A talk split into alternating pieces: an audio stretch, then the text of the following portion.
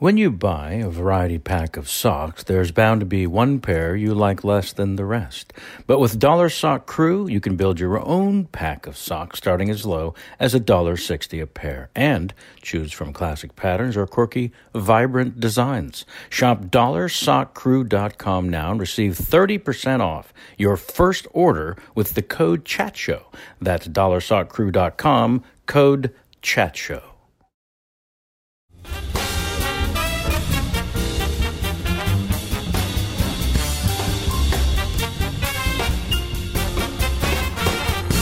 Welcome back to Kevin Pollak's Chat Show. I am, as always, Chat Show, and I am winding down. As some of you may know, this is the second to last audio recording of the Chat Show. Um, and then there'll be one giant live March 2nd uh, extravaganza on stage at the Dynasty Typewriter Theater. My guest then will be uh, Pamela Adlon, she of the brilliant show Better Things on the FX network. And then uh, Jim Jeffries, one of the greatest uh, comedy minds of your lifetime um, and mine. Very excited about that. Sam and Jamie will be back for the roundup. They are not here today, as uh, as they haven't been for the audio uh, versions of the show, and I refuse to apologize. Senator, Senator, you owe my client an apology. Senator, this. All right. Uh, Charlie don't surf.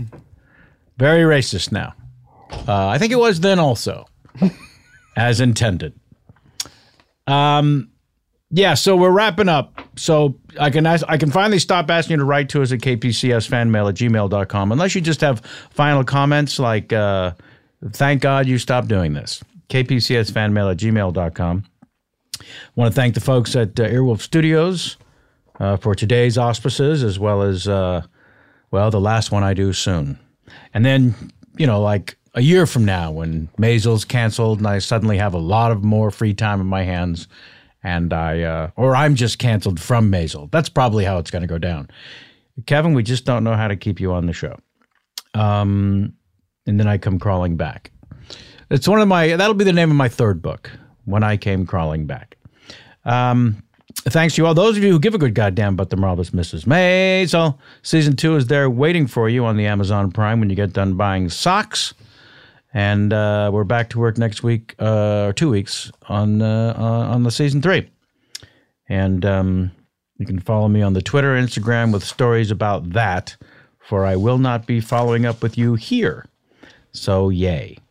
Um, let's get to our guest, shall we? Because uh, he's been kind enough to uh, remove some of his clothing while I was just talking to you. And, uh, it's a pleasure beyond description. Please welcome back return guest. We've had so very few in the 400 shows we've done. Mr. James Roday. James, Yes, KP. Uh, how are you, buddy? I'm wearing a dance belt today so that I could uh, Uh-huh. do that little striptease for you while you were talking about who the F knows what. Uh huh. Where have you come to us from today? Uh, this was incredibly convenient. I'm not going to lie to you. All right. Um, you want to give a street address? The house that I've been renting is uh, about six minutes from here. okay. Yeah. Talk to me about the I that I've been renting you on a big hit uh, broadcast television Well, show. I can't seem to get uh, a job that doesn't shoot in um, British Columbia. So uh, I spend most of my time the there. new uh, ABC hit television show, A Million Little Things, Is- also shoots in fucking Vancouver. It's, Van, it's the classic Vancouver for Boston chestnut that uh, has been out there since David E. Kelley started making shows. I think. Um, Are you? Have you run for mayor yet? I haven't, man. I keep telling myself that like Dual citizenship? it's something I should look into, honestly, because I've spent more time there over the last, you know, 13 years than I have in, in the United States. And and what is that about? Pending war? You know, it turned. It's become that. I'll say this: Uh-huh. it's maybe it's a little uh, irresponsible, but waking up in Vancouver in a bubble where the first thing you you don't get smacked in the face with is how shitty things are Uh-huh. in America is kind of a- nice. It's Okay. a little bit of a luxury, and it certainly lends itself to uh, a better working environment. Again, write to us at kpcsfanmail at gmail.com with all of your uh, tirades regarding James Roday's hatred of America. Um, uh, yeah, no, I hear you. Yeah. and also, um, what I it's love also about a Canadian crew, right? So it's like Yes. that's not what they're really talking about either. At all. They're mostly talking about hockey. So yeah, and everyone in America who talks about these issues, no matter what group they're in or what side they're on, Yeah. uh, they're, we're all preaching to the choir. We're not reaching out to anyone across party lines and having an open conversation. that is uh, absolutely correct. Yeah, it's the worst us versus them in our lifetime. That's for damn sure. Certainly in yours. Um, I Thank go, you for acknowledging that I'm a I go back to Springer chicken than you, KP. Yeah, yeah. when I start, By the way, you look jacked. Are you I- are I- you playing a villain in a in an Avengers movie or something? And this You, is a big uh, surprise that we're not supposed to know about. You met my better half, Jamie, who just turned 37, although she reads at a 61 year old level. Uh, you know, have you ever seen the cartoon where the baby goes to sleep in the crib and the cat jumps in there and sucks the life force out of it while it breathes? oh, sure, yeah. That's what I do with Jamie when she falls asleep. Oh, I like that. yeah, so we, we've reversed. I like that. She now looks like a 60 year old Jew, Yeah. and I'm, uh, I'm okay. You're I'm looking- okay. You're looking good, KP. Thank you, buddy boy. Yeah, I can see definition through your shirt when you inhale. And I think we all know what that means. I'm inhaling far too loudly or largely. Um, should we remind folks how we met? Sure. Uh, it was uh, 2001, and uh, a terrible tragedy had just befallen our country. yes, it had. Nobody was uh, sure how to proceed exactly when it came to art, making art, making people laugh, things of that nature. Specifically on the comedy side, I want to say. Specifically on the comedy side. And our uh, shared buddy, uh, Tom Haden Church, had set up a little independent film called Rolling Kansas that he was going to shoot in Austin, Texas. Mm-hmm. And the big question was uh, because oh, almost no time had passed, like, do we still make this movie? Is that the right thing to do? yeah. Um, if we don't make the movie, does that mean the terrorists win? Like all of those questions were yeah. were floating about, and um, I would say about half the people that he lined up to to to do that movie in like fun little cameo roles uh, dropped out for various reasons, not the least of which nobody wanted to fly. Uh, but you and I flew To Texas. to Texas along with uh, some other kids.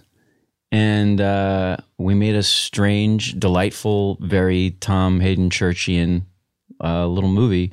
And I felt pretty good about doing it, I have to say. Yeah. Um, I'm glad that I that I did that. I'm glad we were there. I'm glad that we tried to, you know, make a piece of entertainment and uh, and make people laugh during a time when not much was funny. Yeah. The distraction wasn't a bad thing for uh, all involved. Uh, yeah. And that's how I met you. That is how we met. And I was I, would, I was I was already a fan um, of yours. You had no idea who I was, um, but I felt like in a very short period of time, um, we came to appreciate, at the very least, to appreciate each other's haunches. That's right. I had no idea who anyone was on that film other than the aforementioned Tommy Haden. Tommy H. Church, Church.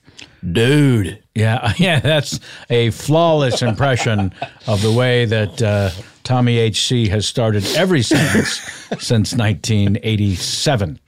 Uh, yeah. Um, and uh, back then, when getting to know you, I felt as though a uh, young filmmaker was in the rise.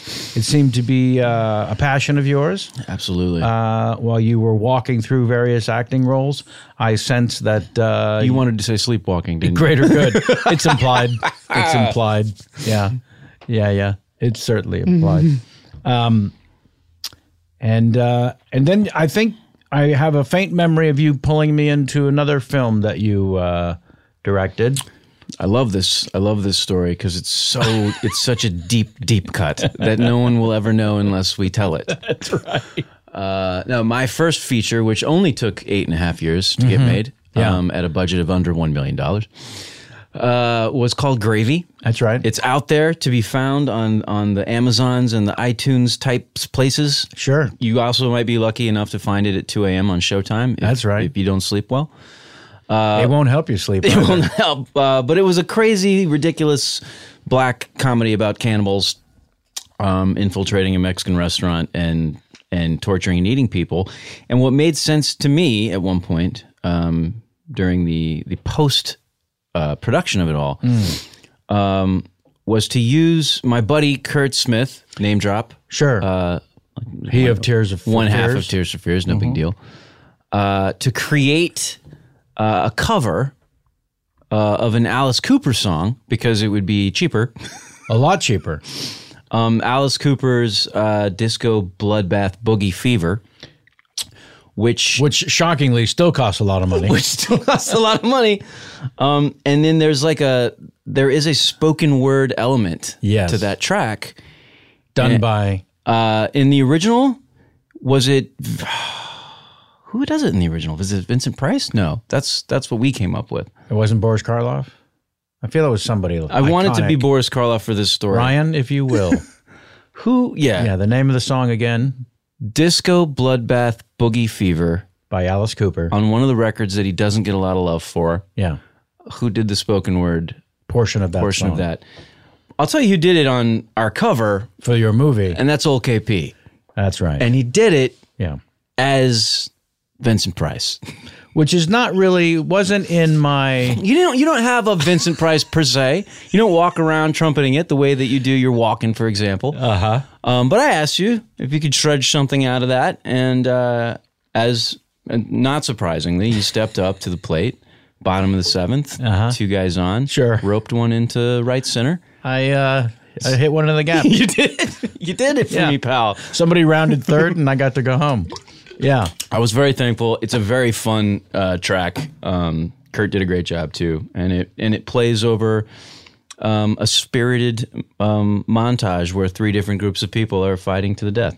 yeah. That's what I uh, was led to believe, and uh, I think you might have sent a little footage, and uh, I just remember thinking. I, I, I loved what I saw. I can't wait to see the entire film. Yeah, the con the, you, seeing it with context might make it even more fun. You had said that at the time. this may not make a lot of sense. I'd be remiss if I didn't point out that Curt Smith, again our friend, uh, also wrote and produced a a opening theme song to the Kevin Pollak's Chat Show in the uh, in the first year we were on uh, in, in available. Uh, that would be 2009, um, and it was so horrible to have to call him and say, looking for something a little more upbeat. Uh, love you to death. no, I, I, uh, I'm so passive aggressive and, and, and in a, have no, uh, uh, backbone when it comes to uh, conflict or, um, really any sort of, um, conversation that, that points out that I'm an idiot that I just uh, transitioned from his song to the current version, which uh, uh, was done by Brian Tyler, this brilliant award winning composer who played like 11 instruments. Sure. It was very jazzy and upbeat. Curt is a sweet, sweet, He's precious a genius treasure of a man. Oh my goodness. Um, he's done so much for me over the years. he really has. and usually for a bag of peanuts, which Yeah. again is it just a testament to how many royalties he's made from Everybody Wants to Rule the World. yes. um, but also just one of the great all-time humans. And here's a quick uh, digression. Please. Uh, he showed up to my 40th, um, which was a surprise because I don't expect you know the Curt Smiths of the world to come to seedy bars. Which is why I wasn't there. That is correct. And I was so pleased and drunk when I saw him that I lifted him as hmm. one easily can. Sure. And swung him around and thanked him so much for coming and managed to fracture one of his ribs. Did you? I did. and he didn't tell me for the longest time and then came clean and was like, "You know, you you broke one of my ribs that night from hugging from hugging me too hard." Proving once again that you, James Roday, will always be the gift that keeps on giving. A delicate, sweet man who, uh, whose rib I crack. Who you can crack. Let's be honest. oh, Yeah. man. Yeah. So eight years uh, to get gravy afloat. How many? Uh, what? Tell me the genesis of your new film, now uh, called Treehouse. Now, am I to believe that it was um, always meant to be a part of this uh, Hulu anthology horror movie? Uh, it was not conceived to be that. Okay. But uh, that is the opportunity that presented itself. And so. Uh, well, after eight years, you're looking for a home and some love. Exactly. And of course, because our business is so bizarre and ridiculous, uh, it's a tale of two extremes. So Gravy was eight and a half years. This was 72 hours. Wow. Um, you know, Blumhouse, who's producing the movies for Hulu, uh, reached out, having been a fan of Gravy, which is just nice to hear, Sure. and said, "Hey, do you guys do you have anything for this thing we're doing? We have like three months that are unaccounted for. It's a movie a month each, sort of loosely affiliated with a holiday. That's it. That's the the anthology. In case anybody's wondering, that's what Into the Dark is. Horror movies. Into the Dark is the name of the horror movie anthology that Hulu uh, has started presenting. started last October. Okay. Um, Yours drops March 1st. and we will be the sixth, so we're right smack in the middle of the lineup. But uh, Now they, you're just bragging. Yeah, because it's nice to be in the middle of anything. Um, but they said, yeah, these are the months. Do you have anything? March was one of the available months. This idea that I had sort of been sitting on for years uh, and couldn't figure out how to end, which is the curse of most stories, Yeah. Um, lent itself quite handily and opportunistically to International Women's Day. Uh, I pitched it. I soft pitched it on the phone and had a had a green light three days later with no script. Versus eight years in the making. Yeah, and to Blumhouse credit, like I don't know who else is out there doing crazy shit like that. Like that's crazy. Yeah. Um, so credit to them for taking those kinds of swings, and you know it helps that they live in the sort of super micro budget world where you can actually be bold and take crazy swings like that because um, it's never for a lot of dough. Right.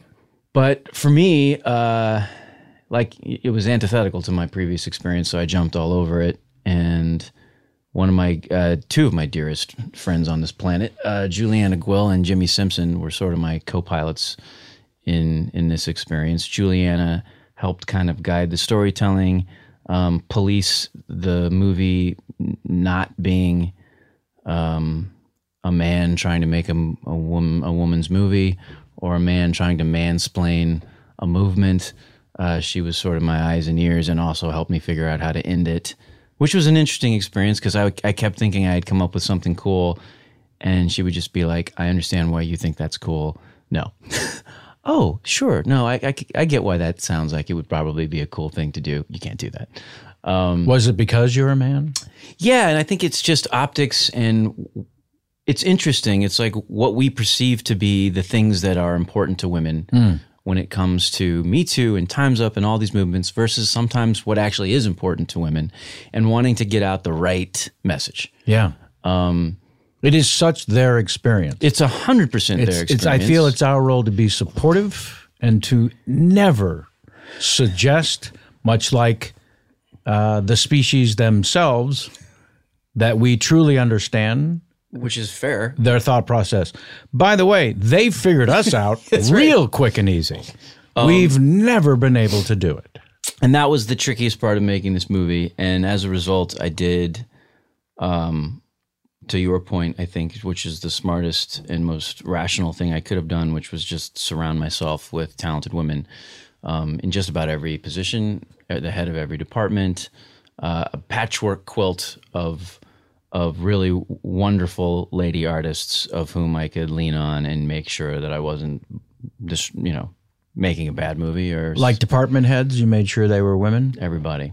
It was uh, a celebration of ladies um, coming together to design a movie, uh, lift a movie, and ensure that I didn't f up said movie. And then on the other side was my dear, lovely old pal Jimmy Simpson, Wonderful actor. who agreed to be a part of this before there was even a script, um, kind of knowing that he was going to be taking on uh, the skin of uh, a man that I think a lot of actors just wouldn't have much interest in playing right now. It's a testament to Jimmy and knowing that it was a story that was worth telling and going for it. Uh, that's just true actor shit, KP. Yeah, yeah. Committing 100%. Yeah. Yeah. and making you proud. so proud and so humbled and as i always am anytime i am lucky enough to direct anything to just watch people that are frankly talented than you are buy into something that you see in your brain Right. and make it better than you ever thought it could be is one of the most humbling experiences that you can have doing what we do Well, I, I will say though, every the best writer directors that I've worked with are great at writing and casting, and uh, I feel like you kind of nail it if you can get great department heads uh, from cinematographer on down uh, to make sure you don't fuck up, and then write great and cast great, and get the fuck out of the way. do you think that you were onto something there KP? Yeah, I did. I, I started uh, directing Gun for Hire uh, on the first outing, but I got to do a page one rewrite about six times, which helped a lot to formulate my ideas into what it was. And then I just picked up the phone and started casting. Uh, I, I said to you off before we started um, that we should talk about the casting process because you know, as an actor, first and foremost, I broke off a seg- segment in the one book I put out to talk about how ass backwards and designed to fail the casting process is. Uh, that book entitled How I Slept My Way to the Middle. Not just a funny title and technically still available on Amazon. and it is nice to be in the middle as we've already covered Uh-huh. Uh And uh, I think, I think, I think, I feel like you wrote something for me in that book. I had famous people write a little something about me, and I put in these inserts in the book. And I want to, I want to say that you're in there. did it did i make the cut? yeah, I do. I do. You remember? was this, it bun was it bun related this ask? Probably. uh, but but I broke off this chapter just because. You know, it's been said a million times by other people and smarter, but and I had this conversation recently with a casting director who was uh, working on this next movie that I wrote that I'm allegedly directing in the fall. very exciting And she agreed that, of course, when you offer someone the part, the confidence they bring to the set is the polar opposite of the confidence they have when they come into the room to try out. Um, and I told her, I'm going to get a half hour behind after the first person, just so you know. I'm going to give them notes. They're going to get 74 tries at it because I have just riddled with empathy that this is a horrible thing to do to people and uh, a necessary one, I suppose, if you're casting a role and, it, and it's going to go to a non-famous person. Um, so, what is your experience like being on the other side of the casting process?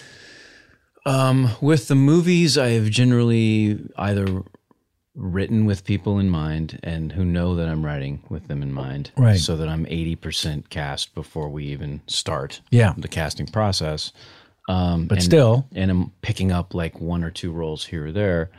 Um, with TV, it's rarely like that. With TV, it's it's usually like, here's the session, you know, here's ten to fifteen people, and people are put on tape and it's shown to you, sort of thing. I've been mostly. I guess this is somewhat antiquated now, but I've been in a lot of rooms, um, and I like to be in the rooms because, especially if people are driving down to Manhattan Beach or some bullshit, I, I want them to feel like they at least had an experience and a real opportunity to Yeah. give the best that they have on that day. Yeah. Even if you know, frankly, after the first read that this is not the person that's right for this job, I still think there is value in getting a note, executing a note, feeling like you did a better read the second time than the first time, and, and walking back to your car going, okay, I didn't completely bomb that, as opposed to not getting that opportunity. Yeah. Um, so I'm with you. I, I always give a note and give some and give an actor a chance to you know to do something different or show something different.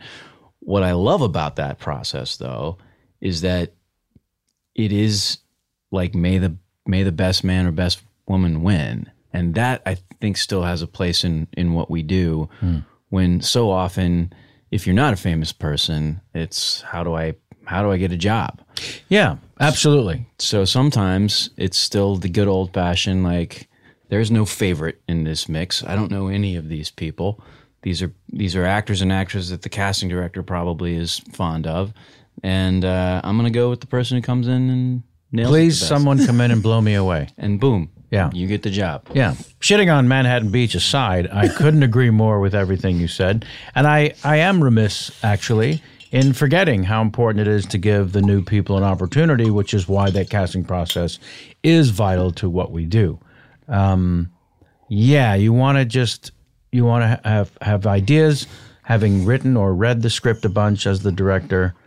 Uh, you have a person, you have a, a visual of what the who this character is, and then don't hold on to it. Let somebody come in and blow your mind. And when it happens, it's pretty special. Um, on Treehouse, we had one role that doesn't have a lot of the time on screen, but is is pivotal to say the least. And the person that we thought for sure was going to come in and do this for us ended up not being able to do it, and we didn't really have a backup. So all of a sudden, it was just wide open. We got to find somebody. We Got to find somebody, um, and there were restrictions because you know sh- she's playing a uh, well. I'll just say she's she's playing Jim Jimmy's twin sister, so she kind of has to look like Jimmy. So already you're, you know, a whole bunch of people that are amazing can't even come in because you got to buy them as twins. And uh, it was one of those situations where, you know, we saw a lot of people and nobody was quite, you know, quite what we were looking for. And then someone came in towards the very end um, who I personally wasn't super familiar with. And from the moment she started speaking, you know, the room just sort of became a tiny little airtight bubble, and the little looks between us and producers and casting started happening, and you start having this transcendent experience because you realize, oh, our girl's here, and uh, it's a great feeling, especially after a, a, a long search. Yes. How do we not let her get to her car before we sign her? Exactly. yeah, it's a pretty amazing feeling too. Uh, uh, James L. Brooks, form, former guest of the show, uh, I asked him to uh, to to give the ultimate uh, statement and confirmation, rather, that the legendary story of Danny DeVito auditioning for Taxi was in fact urban legend or true. Turns out it is true. I don't know if you've heard it. No, please tell it. So they're they're auditioning for Taxi, and they're trying to figure out who's going to play Louis De Palma, uh, written on page as uh, you know a, a gruff guy, but that's pretty much all you know. And um, all of what is Danny DeVito, who was fairly unknown at the time, walked into the room with the script in his hand, uh, tossed it onto the desk or coffee table in front of the people that uh, were auditioning him, and said, "Who wrote this shit?" Turned around and walked out. I've never heard this story. So I asked Jim not only to confirm that that is in fact what happened, which it, he did, but to say, what all did you do? How could you even begin to really appreciate that he was? I mean, did you say, yeah, yeah, that was great, but somebody go get him? It'd be great if he could read. Or did you really, truly know? And it was, it was, it was pretty clear that they all just said, wow, that, re- I mean, he had enough work that you knew this guy Sure. was an actor. And then he came in and did exactly what Louis De Palma would have done. And they were all like, okay, all right, let's get this guy to the set. Uh, on the on the DeVito side, was it a calculated move, or did he really not give a shit? Uh, ut- utterly calculated. I mean, it was, it was what every actor sort of at one point either tries or spends their whole life thinking about doing it and never does. Um, I never came in as the character, but I did come in as I. I finally realized. Um, see if you can win them over before you have to attempt acting.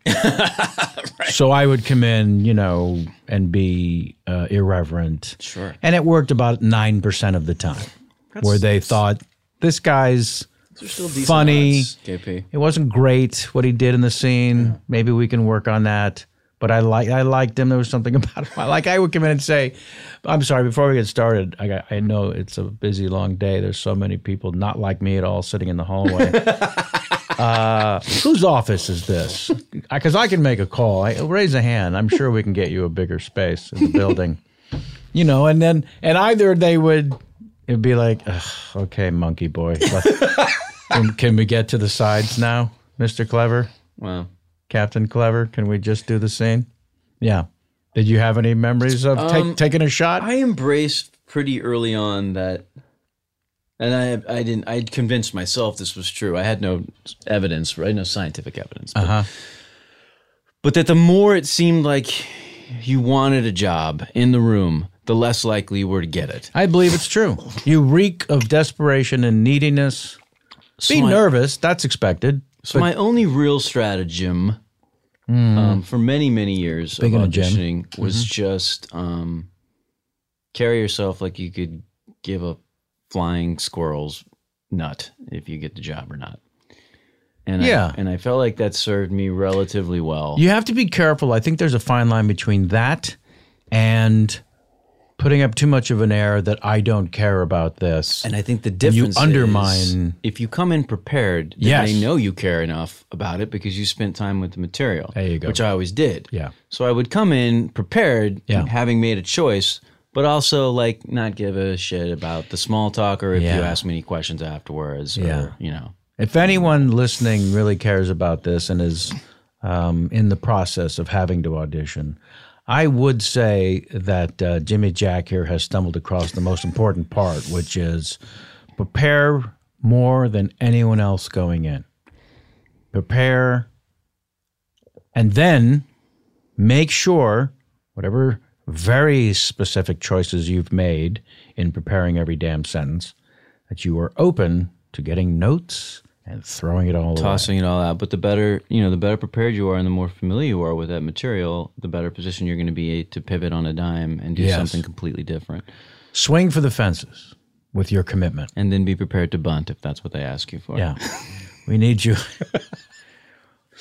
uh, yeah. Yeah. Yeah. and you know what? There's so many variations of that same advice and and it's because it's true. Yeah. you know you hear you hear like yeah you know do it every way till tuesday and then check that at the door you know there's so many versions of the same basic advice which is do your homework be prepared Yeah. but don't Whatever else you do. to anything Whatever else you do, I would say let that be to your own interpretation, how you handle this or that. Just make damn sure you uh, convince them that you worked your ass off. because it works twofold one you're saying uh, i take my job seriously i care As I will when we get to set. so you can count on me being prepared on the day. Yeah. And two, um, you're telling them, whoever them is in each scenario, uh, that you cared about what they do enough Mm. to take the time to come in and have made some choices about it. And that's just a nice l- little stroke to anybody's ego. This episode of Kevin Pollak's Chat Show is brought to you by the hit Showtime series Billions, starring Emmy Award winners Paul Giamatti and Damian Lewis. Everything changes this season when enemies become allies, as longtime rivals Chuck Rhodes and Bobby Axelrod are forced to work together to claw their way back on top. The scheming and sabotage will leave you guessing as they seek revenge on anyone and everyone who stand in their way. Don't miss the new season of Billions starting Sunday, March 17th at 9 p.m. To get a free month of Showtime, go to Showtime.com and enter code CHATSHOW. Yeah, that's right. This offer is for first time subscribers only and expires March 31st. Oh, and by the way, on this season of Billions, uh, you might see Kevin Pollak in a few episodes. I'm just saying. And now let's go on to the post production process. Mm-hmm. Mm-hmm. Uh, I have over the ten years I've interviewed many filmmakers, and um, they all seem to love editing as the final rewrite and uh, putting together the puzzle and the ultimate version. How are you in post? Uh, I would agree with that. I think invariably you will pull one amazing rabbit out of a hat every time you edit Or out of your ass, or out we're a little ass. more serious. Like there will be one problem that seems insurmountable that you're ready to sort of bash your head against the wall. Yeah.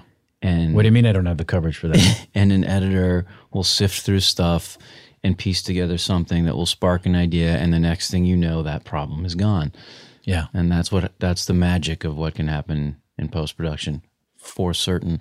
And the reason that I have never like I don't I'm not my own editor. I haven't even like truly mastered any of the software because I really really do appreciate what editors do. Yeah. And I know that they a good editor is always going to to edit better than I ever would Sure. Even if I gave it my all, just because of my constitution um, and and the patience that it takes to sit there and watch hours and hours and hours and hours of footage. Frame by frame. Yeah, and have it stored in here so that if I ask you, you know what, I'm pretty sure we tried one where we, oh yeah, I got that. Um, that's not me. Uh, so easy to do it on the day. Yeah. But to log it, know where it is, find it, and all that stuff. Um, I have a ton of respect for what editors do. They are artists for certain, and I also love having uh, the additional perspective to bounce stuff off of in, Fresh eyes. in the room. Yeah. you know, it's great. I love editors. Yeah. Um, and uh, in addition to just being a fantastic editor, like every like just about everybody else was on Treehouse, um, my editor was a lady, and so you're getting a fresh pair of eyes and a constant balance to your manly perspective on things, which is also, I think, enormously useful. Right. Um, you said this was something that got put together in 72 hours, but it was an idea that you had with no ending for, I'm told, at least six years. It was a seed that then became a seed with some meat on it, that then became two acts of something that I thought was pretty tight. My point being, you Yeah. had you had enough of this pro woman uh, story, and and uh, and what it became, well in place before any of the recent uh, so-called movements This is true. began. And I think it's Because I imagine you're going to get a lot of questions about Oh, sure. And I'll take them head on. timing uh, being advantageous. It's going to feel opportunistic for sure. Um, there is no question in my mind that the reason it came together so quickly was because of where we are finally uh, as a society, and that window was wider than it's ever been for a story like this. I know that if I tried to get this movie made six years ago, five years ago, four years ago, probably would have been a completely different experience, and maybe doesn't even happen. Right. Um, so there's no question that there was uh, an opportunistic element to this, but also like thank God, because it means you get to tell the story. Uh, bird in hand, hell yes, hell yes, it was. Um, but it came about honestly just from having so many dear lady friends in our business specifically, and and not just hearing stories about inappropriate behavior or um, you know sexual encounters that they had you know, had over the years, but just about how hard it is already to do what we do, and then the additional layer of having to put up with all that bullshit on top of it just because they're women, and you don't realize how many of those stories you've logged just hanging out with your friends over the years at dinners or at parties or whatever until you know one day i just woke up and was like god this sucks yeah. this sucks so bad Yeah. um, and then you have a long-term girlfriend for a while and you see it through a different prism of her experience and then you're just like all right like what can i do with whatever limited platform i have that you know goes above and beyond holding up a sign for a day Yeah. Because that's not going to do it. like what can i do Yeah.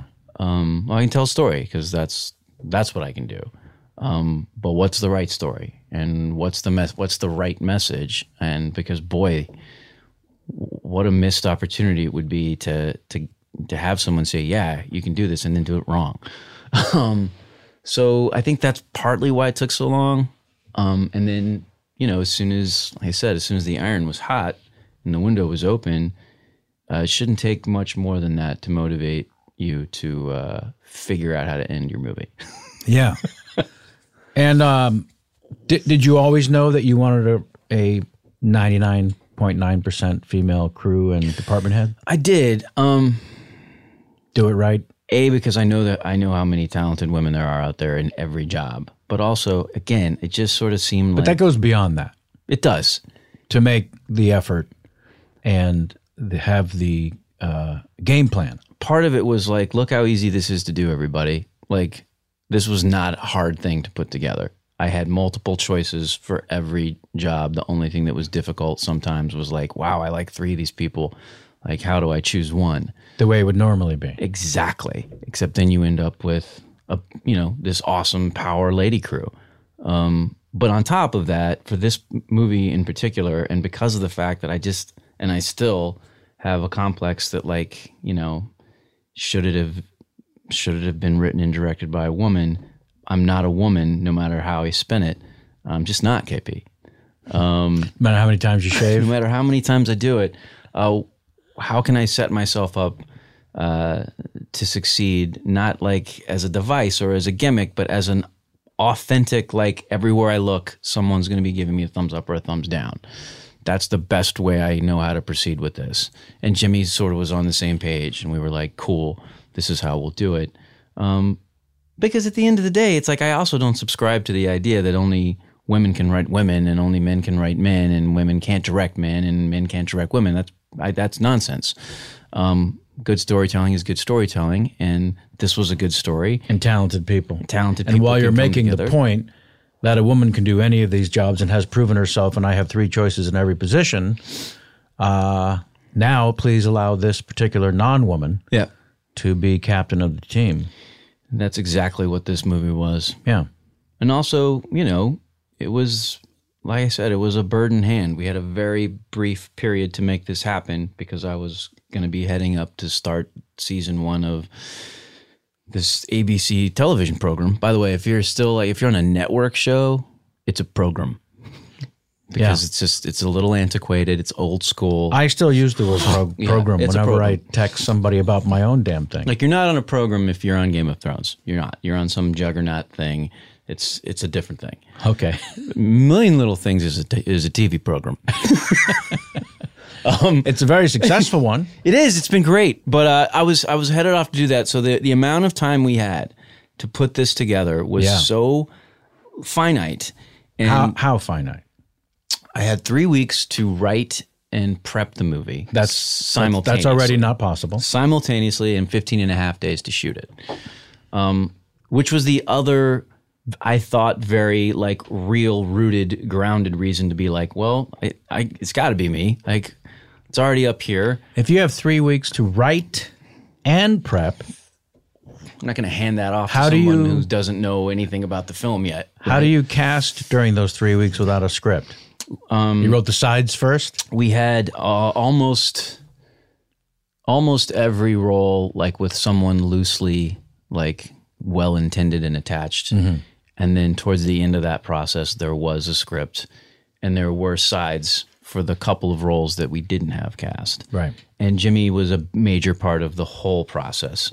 So he knew what was going on with each draft, with each pass. He was weighing in the whole time. So he was he was starting to wrap his head around his character f- from the outline phase, Nice. and uh, we kind of built that together. And that's how you that's how you do it, and it's doable. We have a portion, uh, a segment on the show since you were here last I like it. called Famous Questions. Okay. The questions themselves, not famous. Okay. The people who I've reached out to who know you Oh. are. Oh, look at you doing a thing. Uh huh. this one comes to you from uh, one of the stars of Stan Against Evil, Janet Varney. The wonderful Dana Gould pro- program over Yes. on the IFC. That is correct. Oh, definitely a program.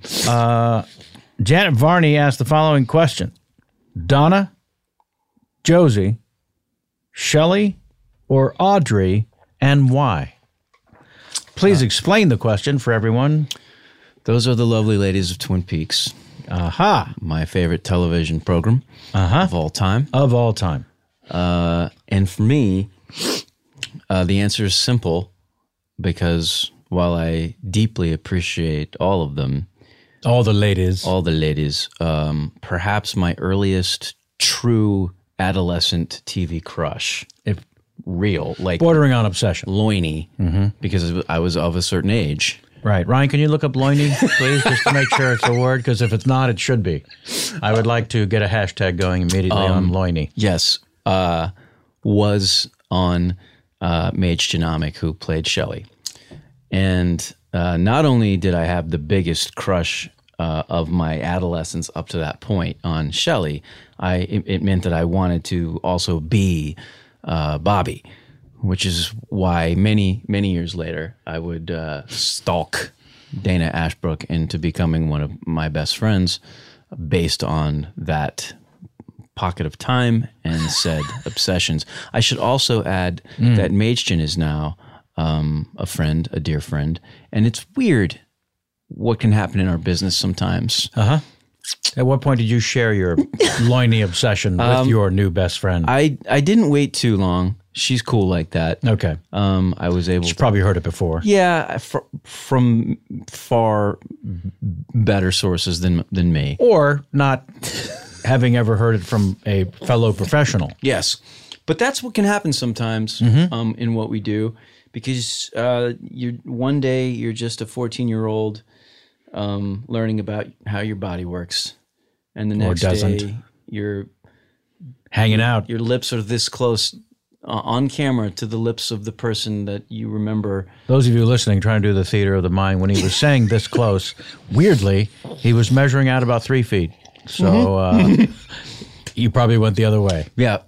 No, um, Mädchen came up to do an episode of Psych and was like the baddie of the week. And you guys, your characters almost kissed. And of course, she was very sexy because it's impossible for her to not be that. Mm. And yeah, it was like one of those like super, super close, talky, like sexy bad guy moments. And I was just like, man, I don't, we're going to have to go again because all I was thinking about Was being 14. was being 14. I'm sorry. Can we go again, please? Yeah. yes. I had to, got to, but I had to get through uh, kissing Sherilyn Fenn in a film also, and um, had a very similar experience in that You were an Audrey uh, guy. I was an Audrey guy. Yeah. Yeah. I mean, you know, it's There were lots of it's the guys. most obvious choice just because the character was absurdly sultry. Uh, and not embarrassingly, I was way older than 14 when, when that show was on. not quite creepy age No. uh, in any stretch. What years are we talking for the Twin Peaks? been 90, 91, 89, 90, 91. That's right in there. That's the pocket. All right. So I'm 30. Nothing wrong with that. Oh, No. they were of age? Yes, that's that's uh, on paper, anyways. My argument, Your Honor. That's correct. Uh huh. So thank you, Janet Varney, for that.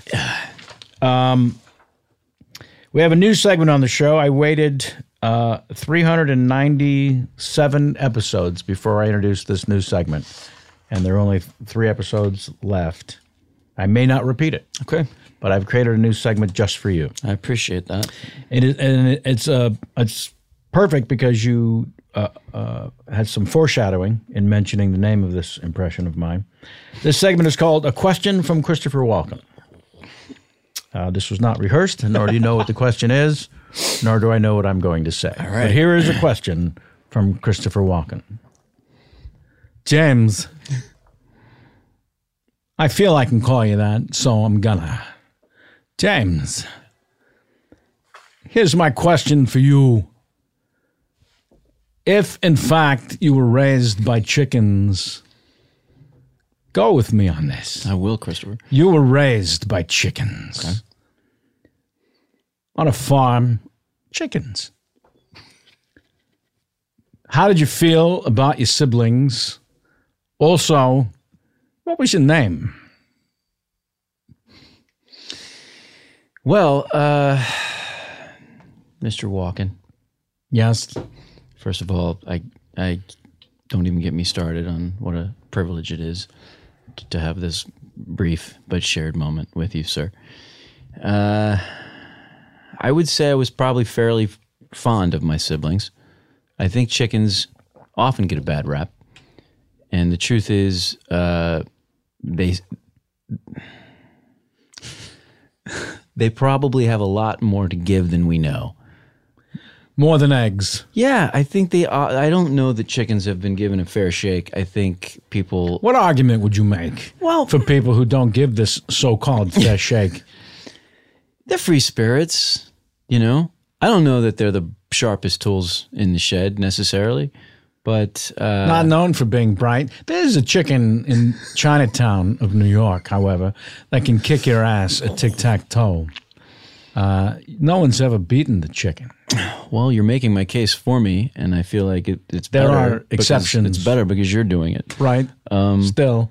and and my name on the chicken farm, for reasons that I can't explain to you right now. Um, Which suggests you might explain it later. Entends. Entend. I like that name. Thanks you. Thank For you, a Mr. chicken. Morgan. Yeah. Hey, it's time for your feed. Steve, Harry, Entend. That's Yeah. the visual. I would have definitely been the artistic chicken mar- marching to the beat of my own. And how would people know, passerbys, what have you, that you were in fact the artistic chicken? Probably some sort of accoutrement, uh, something tied, Staying with the French motif. something tied to one of my tiny thin haunches, a ribbon perhaps, something that I had found, a keepsake along the way. Right. Yeah. And as the last portion of this particular segment, we reverse the situation. Yes. Uh, You are allowed to ask me any question, and then we wrap up Yeah. the Okay. segment. This is tough. I mean, I- One. question for Christopher Walken. I'm, there's so many things that I know people would probably want to know. So there's a little bit of pressure involved. Uh, okay. Mr. Walken. Can I predict my answer before you ask? Yes, you can. Let's just try that. All right. But stick with your question. I've got my question. Don't acquiesce to the power of my answer. I won't do it. Yellow. It's a perfectly Walken-esque answer to the question whether it whether it makes sense or not. And what was, in fact, your question? I was going to ask you who your favorite Yankee of all time was. We got it. We're done. I'm going to say Dave Righetti, Rags. Pitcher, a starter for the Yankees in 1983, pitched a no hitter on 4th of July. Rags. Yeah. Dave Righetti. Uh, to answer your question more honestly. Thank you, Mr. Walken. All right, well, that wraps it up for a question from Christopher Walken. What a shame I waited 397 episodes to do that segment, which I think would have been a hit all this time. You really deprived people. Damn it. But I wanted it to, things to feel a little more special for you. And you and I appreciate that beyond words. Can we, uh, before we uh, circle back to Treehouse, because I want people to see this thing Thank you. uh, uh, more than once, um, ta- talk to me about uh, the new television program that uh, you're uh, in the mid. Aren't you technically shooting? We are done Wrapped. You just wrapped. with season one, but there's still a few that haven't aired. So I think we have two left. oh, so when do you go back for season two? June-ish. Yeah. I mean, we were we were lucky enough to get a a much earlier pickup than I think we were expecting, which is nice because then you know, Well, they do that based on numbers, you know. and then you can sort of get a sense of what your life will be. Oh, I am employed. Yes, for the for the next twelve cal- calendar months. Uh-huh. Um, so that was uh, a delightful gift. Where, where were you in the shooting process of season one when you got the word there would be a season two? We had been How many episodes had aired? I guess I should ask. well, uh, I would say maybe fourteen, because we got the word uh, right after we wrapped the season shooting, and I think we had maybe aired thirteen or fourteen up to that. You were a mid-season show. we were no, not. wait. Um, we None were, of this makes sense. We were a fall show. We did seven. We shot seventeen episodes, and uh, Already doesn't make sense. Isn't Yeah. it normally like thirteen? There's a back nine. we had a back four. Sure, you did. Always a vote of confidence. Yes, indeed. Which is why you know it wasn't a given. No. that we were coming back. But uh, what happened was they moved us. We were on Wednesdays at like 10 p.m. Um, and we were doing okay live numbers but lots and lots of people were recording us and watching us later. Uh huh. So, uh, and and that's a whole nother set of analytics that have L's in front of them. Right. Um, and those numbers kept coming back strong enough so that the new president of ABC oh, I thought you were saying um, Trump. said, "You know what? Why don't we try putting this show that seems to have a pretty solid DVR fan base on a different night at a slightly earlier time, with a with a lead in that suits the show better." And so they moved us to Thursdays right after uh, Grey's Anatomy, Wow. which is currently in its forty third season. Yeah, that's been a juggernaut for them since the 40s. Still doing numbers that are very impressive. Yeah. And uh, we got a huge lift, and our numbers went up, and our DVR numbers are still solid. And I'm fairly certain that that is probably the catalyst Sure. to the pickup. And so you sent flowers to the new president of the network. She's great. Um, I have not spent any time with her yet um, myself, but everything that I've heard is that she's a, a lovely lady who doesn't hate our show, which is not a terrible place to be. It's a wonderful place to be. Let's get to the important questions I Yes. know everyone's ask, uh, wanting me to ask since this is an ABC show. Yes. Will you have special access to the Star Wars portion of Disneyland once it opens as a member of the Disney family who owns ABC Network? I'd like to think yes. I got to think that these You'd are the, like to think. I'd like to think that these are the kind of perks that come along with with with being under the right umbrellas. Mm-hmm. You know, for me, it's always been about like what network am I on and what does that mean sports wise? Like what ma- what professional sport do they have a deal or a package with? That Can you I- could get special. Can I get jer- to can I get on the field for a football game or can I get courtside for a basketball game? Or back in the old days on USA, They'd let you pitch an inning. that's right. They'd actually let me. No, uh, it was the U.S. Open, which was great Oh wow! because you'd get great seats for like a night session, and uh, that was the best. And I'm going to guess you're talking about tennis. Tennis. that you specified night session. yes, and so then- tough to get on the uh, course It's true for the golfing of the U.S. yes. Open during the evening. portion. And then uh, ESPN took all the Grand Slams, which means that yes, ABC. That's ABC. So I'm back ESPN. in. I'm back in the saddle, man. I'm back in the saddle for tennis Yes. perks. Maybe you want to make those calls soon. Between season one and two, with all this success. What's up next? The French. Do I want to go to Paris and see some French Open tennis? Maybe, KP. I feel like you do. but I want to continue to encourage you to consider this uh, when Star Wars Land opens. Sure, because I can name at least four Star Wars characters: Uh, let's start with Lando Calrissian, two. Boba Fett, I love that Boba Fett is two. Three. Jabba the Hutt, And four. He had to take a little extra air. uh, Chewbacca. Nicely done. Thank you, sir. Man, so close to not pulling that out right before hitting ground. Yeah, Uh, okay. but the lesson there, as I, as I'm sure you absorbed, is always, always lead with Billy Dee All right. yes. yeah, if we've learned nothing else. Um, I mean, how else would you do that? I don't know. I Yeah. don't think there is another way.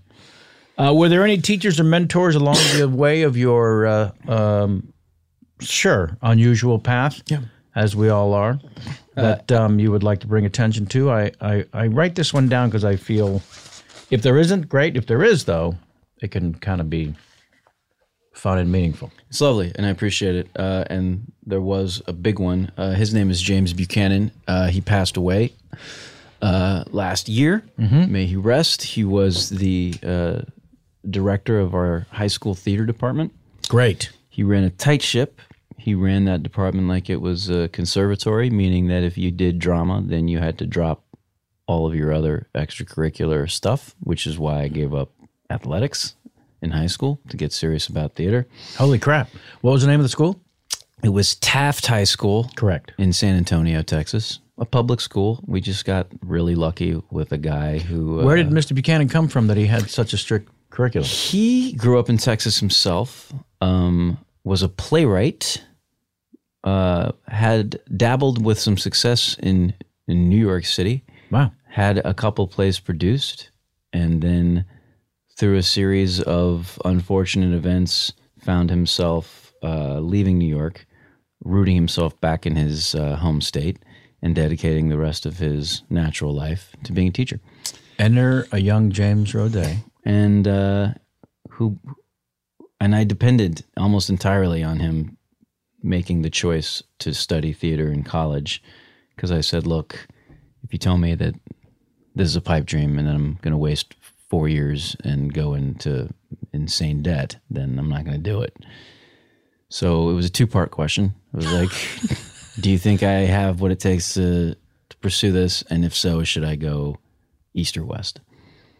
And uh, he gave me the elusive, I, I learned later, yes to the first part, because um, apparently he didn't say yes very often.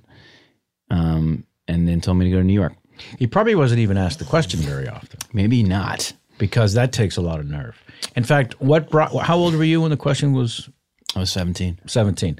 And how long had it taken leading up to your 17th year before such a question even made sense to ask? I mean, look, there's the pipe dream of a kid, right? Who who's a fan of movies, Sure. which you clearly were. Yes. And then there's the yeah, no, I I feel like I could be an actor pipe dream. And is there an application to this theory prior to this drama class? Um, before high school, not really. I just loved movies. And um, Felt like you could do it. Yeah, and then you know, I wasn't. I was. I was playing like all the all the ball sports, and not getting particularly tall. You were going to tap out at five nine, five ten. Yes, I was. Yeah. Uh, so that started to make less sense at the same time that I got bit pretty hard by the acting bug. And then, you know, he was, I said, he was like a real artist and he had us doing, you know, Shakespeare and appreciating, you know, major playwrights and studying theater history. And, you know, our scene study was Ibsen and, and O'Neill and, and we knew who these, we knew who these writers were as teenagers. And then the next thing I knew, You knew who they were because he taught you. yeah, Right. and the next thing uh, I knew, you know, I was doing the Elephant Man, and and it was just it was a it was an environment where like you take this seriously or get out. Like I don't have time for kids. I don't have time to. to it's sort of the same way I'm, I would imagine a really good disciplined football coach treats his football team. It's like, look, if you're going to loaf, go loaf somewhere else. He Sure. just happened to do it with theater. Yeah. And this sort of theater program usually happens at a university level. Exactly. It never happens at a high school level. We did Godspell, and I was the funny guy on campus who easily transitioned into auditioning for the one role in Godspell that does not have a solo, which I nailed. Yeah, you know, we never did a musical. There had never been one, and there wasn't up to the time that I left because Mr. Buchanan and the head of our choir department, uh, I think, were very competitive and did not get along. And there was no way we were going to successfully pull off a good musical without those two You're not going to get into my great young actors singing. coming in and working together. And that didn't happen. Well, at least not while I was there.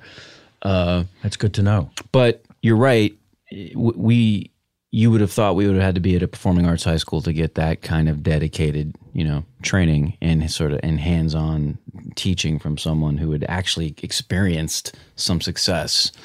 Uh, How did it go over in the locker room uh, when you let the fellows know that you were letting that particular sport go and headed uh, full full bore, uh, total concentration of focus into the world of dramatics? There was a bridge that worked well because our theater tech class was made up primarily Of the front line. of the front line who needed to check the, check off their arts elective box. Aha. So our sets were often built and painted by athletes.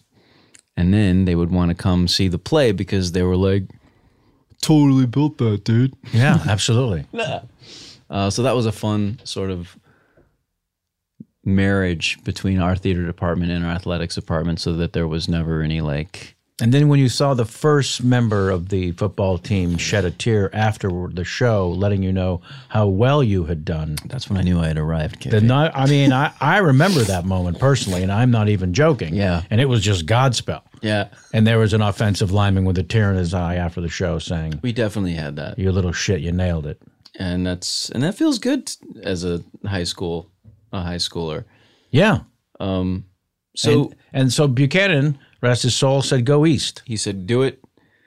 and from Texas, that that opens up a lot of area. Well, the first thing he said was, I'm going to endorse this if you can look at me and say that there is nothing else that you can imagine doing, which I'm sure is a variation of advice that you've either heard or given yourself. Yeah, I think any of us who go through the system and get any sort of success and ask the question, "Do you have advice?" The first thing that comes to mind better be, "Are you are you willing to throw everything else away?" So he said that, and I said yes. And he said, "All right, you need to go to New York. You need to study seriously for, um, you know, at least four more years and get your, you know, I want the, I want your foundation to be in theater. And how did that go at home when you had the discussion with the family? Tough, you know. I I grew up uh, mostly as a military brat, um, and the idea of going off and pursuing." Uh, the the dream of being a professional actor didn't Hadn't seem- come up before. didn't seem tangible. Didn't didn't necessarily seem like something that you could reach out and grab. Right. Um, and I don't I don't begrudge my folks that it's a weird thing, um, Of course it is. especially when You might as well have said, I'm going to be a brain surgeon, which would have technically made them proud, but they didn't see coming. especially when it's reasonable to go a good school and get a degree in something very very real, um, so that you have a skill or something you can use to make a living, and and then you know if you want to go be crazy and give this whole acting thing a try, um, Yeah, it's called community theater. yeah, have a back, you know. Knock yourself out. Um, and I was just like, look, guys, I, it, I'm already up against it because I don't know a soul Right. And I'm gonna have to work twice as hard, and I can't afford to be four years behind the curve. Like I got to go now, And and I'll pay for it myself if I have to. And my dad, uh, to his credit, came around pretty quick, um, because he was like, "Look, this is clearly your dream. You're not. I'm not gonna talk you out of your dream." plus, he had seen you on the boards. He had. He had seen me on the on the hardwoods, um, and uh, and my mom eventually came around. Yeah, I mean, it took me becoming a bona fide successful Paid? working actor. Paid. yes, She was not quite as supportive when you were a waiter in New York. right. But uh, but yeah, they're both on board now. Well, sure. you come a long way, baby. Yeah, thanks, KP. the uh, the movie's called Treehouse. If you're hearing this after March first, 2019, I'm sure it's still available on Hulu. If you're hearing this beforehand, do not miss. Set the DVR. Do not miss. Watch it live if it doesn't fucking kill you. yeah, March 1st, Hulu. They've got something over there that's pretty magical. Um, it is a horror movie anthology called Into the Dark. It's been going on since October. Where the fuck have you been? Check out James Roday's uh, Treehouse is the name of the film, and it will uh, premiere and be there waiting for you when you're ready to give it a shot. The uh, series on the ABC network is called A Million Little Things, and um, now it's time for Kevin's pop quiz. what do I have to do to pass? Get like a seventy? Nope. Okay. Between 5 and 15 points possible for each of the three questions. Once the final score is tabulated, it'll be posted on our website along with the current standing of the top 100. Are you ready? Yes, Question number one Keith David or David Keith? Keith David. Correct. Question two. Sorry. Carl Weathers or the weather in Carlsbad? Uh, Carl Weathers. Correct. Final question. Good luck. Steve? Gay. It's a perfect score. Oh my God. Oh my God. How did it happen again?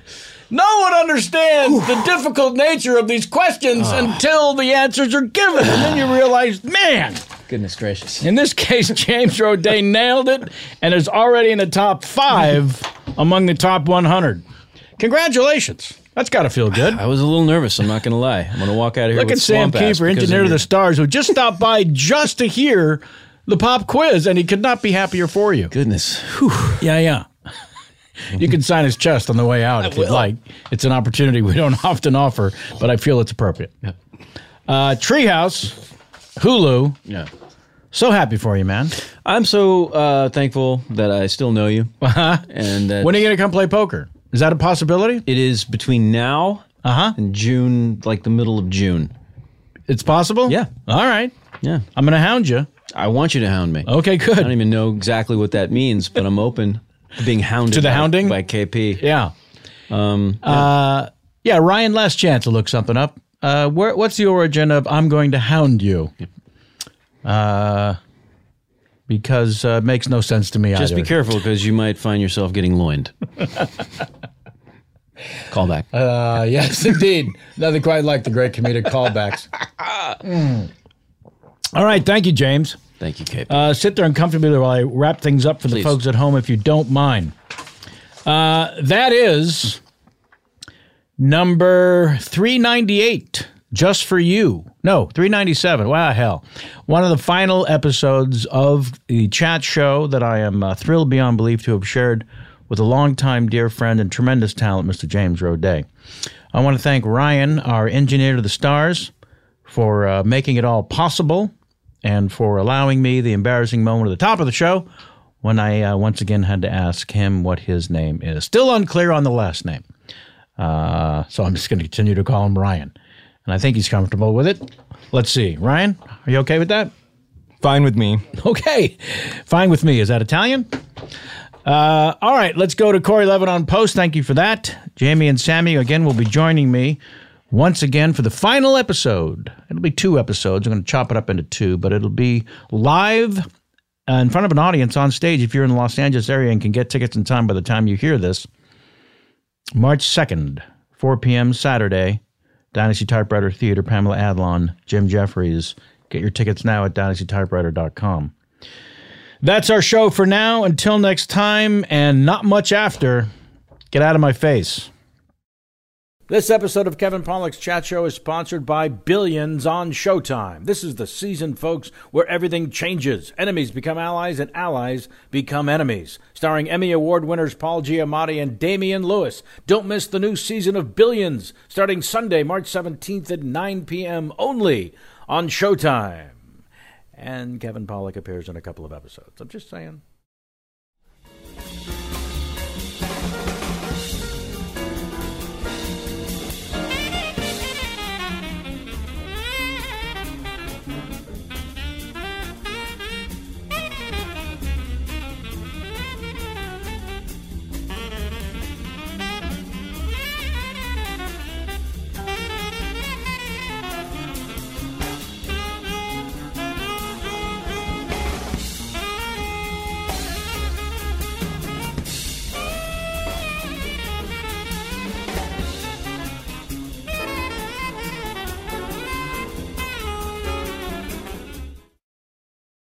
Hey, this is Arnie Niekamp from the Improv Fantasy Podcast Hello from the Magic Tavern. I fell through a dimensional portal behind a Burger King in Chicago into the magical land of Foon, and I started a podcast. Season 3 has just begun with a brand new adventure to defeat the Dark Lord. If you're a new listener or you've fallen behind, Season 3 is a great jumping on point, and we've got great guests like Justin McElroy, I sound like a fancy college professor. Eight nuts.